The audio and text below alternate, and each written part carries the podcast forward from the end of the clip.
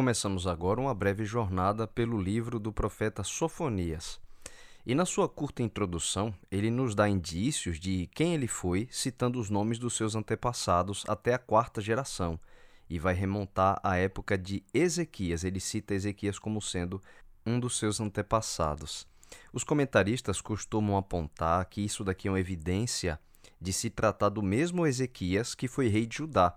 Portanto, Sofonias, ele era um homem de linhagem real, e parente do rei Judá da época, que nos seus dias era Josias.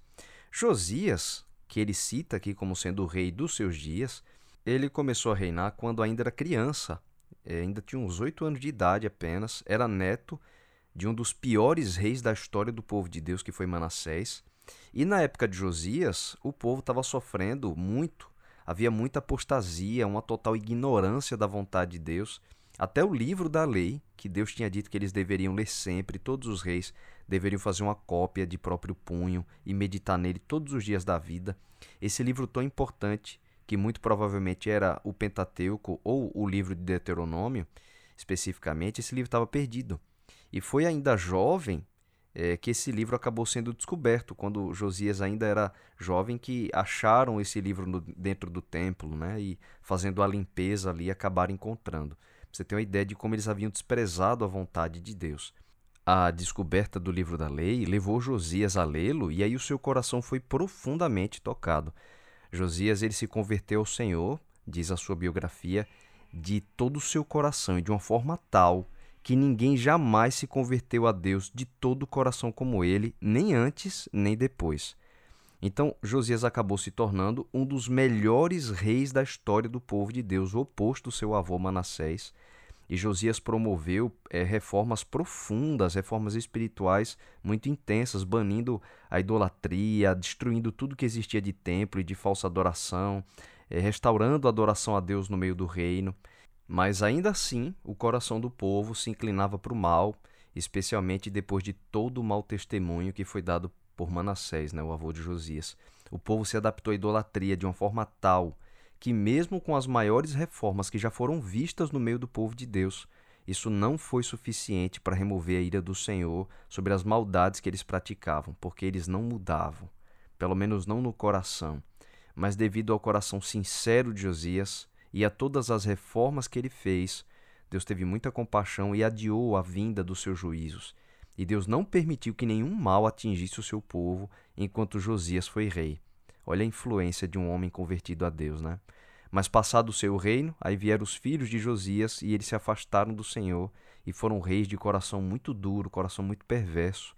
É nesse contexto que a gente encontra o profeta Sofonias.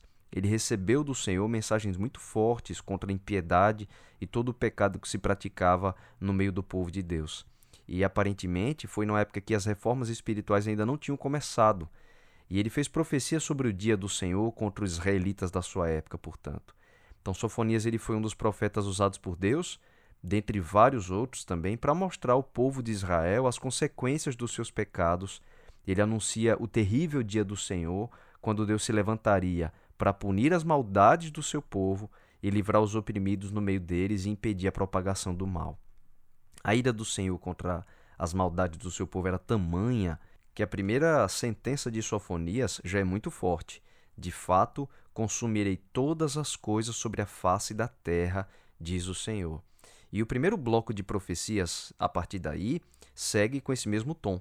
Deus fala em uma ampla destruição atingindo homens e animais, e no meio desse contexto, o Senhor deixa claro o envolvimento deles com a idolatria perversa de Canaã. A gente vê isso pontuado, por exemplo, nos versos 4 e 5. Deus diz assim: Estenderei a mão contra Judá e contra todos os habitantes de Jerusalém. Exterminarei deste lugar o resto de Baal, o nome dos ministrantes dos ídolos e seus sacerdotes, os que sobre os eirados adoram o exército do céu, e os que adoram ao Senhor e juram por ele, e também por Milcom, misturando aí então a adoração a Deus com o paganismo. Por esses indícios, a gente pode ver que aparentemente Sofonias realmente pregou na época de Josias, ainda antes das reformas espirituais que ele promoveu. E nesse período, o povo ainda estava afundado na apostasia que Manassés levou o povo a praticar. É verdade que Manassés se arrependeu e ele procurou fazer reformas, mas a má influência dele sobre o povo foi muito além dessas tentativas de mudança, infelizmente. Estava instaurado dentro de Jerusalém um paganismo misturado com adoração a Deus. O templo do Senhor ainda estava ali, mas pela cidade a gente podia ver a adoração a Baal e a Milcom.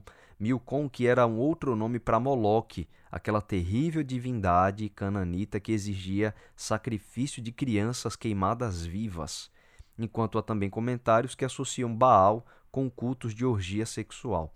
Esse era o nível de maldade que tinha chegado o povo nos dias de Sofonias. O povo de Deus havia se tornado uma nação má, de coração duro, a ponto de assassinar criancinhas. E à luz dos outros profetas, a gente sabe que o dia do Senhor era o grande dia da manifestação do juízo de Deus contra essas maldades, para impedir a propagação do mal e para libertar os oprimidos, para trazer justiça contra esses seus opressores. Nesse caso, especialmente os que praticavam essas abominações assassinas né, de Moloque contra crianças. Mas não só os que praticavam mal seriam atingidos pelos juízos de Deus. Sofonias também se refere aqui aos que deixam de seguir ao Senhor e os que não buscam o Senhor nem perguntam por ele, está no verso 6. Então Deus havia proibido que os israelitas se associassem a outros povos. E práticas de sacrifícios humanos foram ditas por Deus como sendo uma abominação. As pessoas que haviam se afastado do Senhor e não buscavam também tinham culpa em não impedir e não lutar contra as maldades absurdas que se praticavam em Judá. Eles também receberiam o juízo de Deus. Pode ser que nesse verso 6 esteja se referindo que se afastaram do Senhor para praticar essas abominações mas é possível que também esteja incluído aqui aqueles que simplesmente não, não tinham interesse nas coisas de Deus, que eram isentos, que não queriam se meter no meio desse, dessa confusão religiosa. Diante desse contexto apresentado, Sofonias fala claramente do dia do Senhor agora. Diz que é um dia preparado para trazer justiça sobre as abominações de Israel, falando assim nos versos 7 e 8: Cala-te diante do Senhor, porque o dia do Senhor está perto pois o Senhor preparou o sacrifício e santificou os seus convidados. No dia do sacrifício do Senhor, hei de castigar os oficiais e os filhos do rei e todos os que trajam vestiduras estrangeiras. Bom, esse sacrifício do Senhor que Deus se refere aqui, muito provavelmente seriam as mortes dos israelitas cruéis idólatras que viriam por meio dos seus juízos. E o Senhor também se refere aqui especificamente aos líderes, como os oficiais e os filhos do rei. Ao falar desses que trajam vestiduras estrangeiras, é possível que Deus se referisse aqui aos que adotaram os costumes pagãos, cujas vestes estavam ali denunciando essa associação que Deus tinha proibido. As vestes não eram o problema em si, mas o indício dos costumes que eles haviam adotado das outras nações. E foi dessas nações que o povo de Deus aprendeu a adorar essas coisas terríveis como Baal e Moloque. Bom, Sofonias faz várias é, referências ao dia do Senhor no restante do capítulo, e aqui sempre associado ao castigo que viria sobre os maus. Uma expressão que chama muita atenção, por exemplo, está lá nos, entre os versos 14 a 16, e Deus fala assim: Está perto o grande dia do Senhor. Está perto e muito se apressa. Atenção! O dia do Senhor é amargo, e nele clama até o homem poderoso. Aquele dia é dia de indignação, dia de angústia e dia de alvoroço e desolação, dia de escuridade e negrume, dia de nuvens e densas trevas, dia de trombeta e dia de rebate contra cidades fortes e contra as torres altas.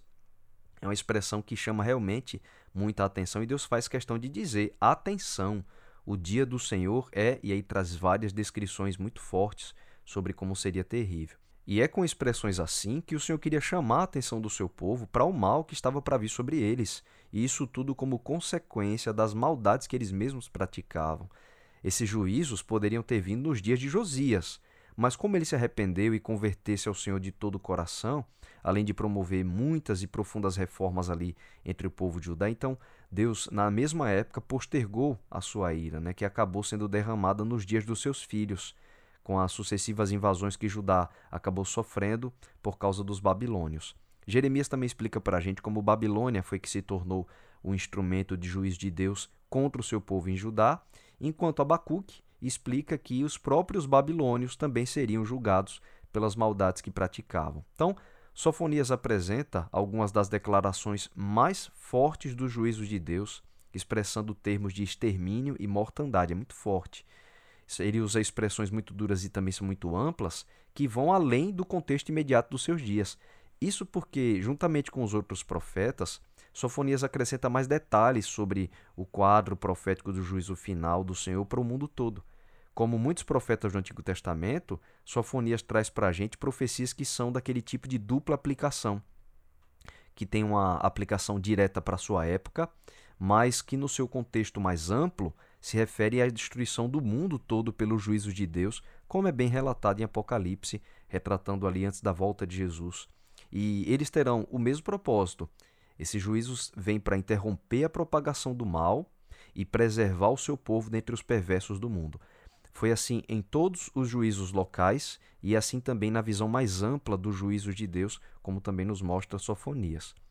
Mas nos próximos capítulos, Sofonias vai nos mostrar que o dia do Senhor, para sua época, só seria assim destruidor para os que praticavam o mal, porque para os filhos de Deus que tanto sofriam no meio da maldade generalizada, o dia do Senhor seria, na verdade, uma libertação. Esses poderiam se proteger das assolações que Deus ia trazer sobre a terra. Deus usaria os seus juízos como uma forma de acabar com o mal, mas para depois recriar do remanescente um povo fiel, que cumpriria os desígnios do Senhor de testemunhar para os outros povos do amor de Deus, algo que esses antepassados falharam terrivelmente, tornando-se, na verdade, piores do que muitos povos que eles deveriam alcançar. Sofonias ele amplia para a gente a nossa compreensão do dia do Senhor, que está para vir na nossa época também, através dos eventos que antecedem a volta de Jesus. Apocalipse revela melhor que ele vai ser terrível para todos que praticam o mal. E como diz Sofonia, né, os que deixam de seguir ao Senhor e os que não buscam o Senhor nem perguntam por ele. Assim no verso 6. Mas ao mesmo tempo, vai ser libertação para todos aqueles que buscam a Deus e que sofrem nas maldades desse mundo, né, com tanta injustiça. É bem interessante é, como o Sofonias ele correlaciona aqui a prática do mal com o fato de deixar de seguir o Senhor e não perguntar por ele. Ou seja, a ausência de Deus no coração é que cria espaço para o domínio do pecado. Não tem meio termo. Os juízos do Senhor virão contra os que praticam mal, e isso inclui, na visão de Sofonias, os que deixaram a Deus, ainda que não reconheçam o mal que praticam. Nesse mundo de injustiça, a abstenção de se posicionar ao lado do Senhor é necessariamente pôr-se ao lado dos que contribuem para a propagação da injustiça. Para Deus não tem três lados, porque não decidir-se pelo bem, ou seja, pela vontade de Deus, é decidir-se pelo mal. Os que em Jerusalém não lutavam ali contra a idolatria, pondo-se ao lado do Senhor, estavam fortalecendo essa idolatria. O ser humano não possui um coração neutro, mas na condição do pecado, o nosso coração ele é mau, inclinado para o mal e depravado. Paulo diz, na verdade, que nós nascemos em condição de inimigos de Deus e não numa posição neutra. Como disse Jesus em Mateus 12:30, aquele que não está comigo está contra mim, e aquele que comigo não ajunta, espalha. Nesse mundo de pecado e maldade, é preciso tomar uma posição firme e bem definida pela prática da vontade de Deus.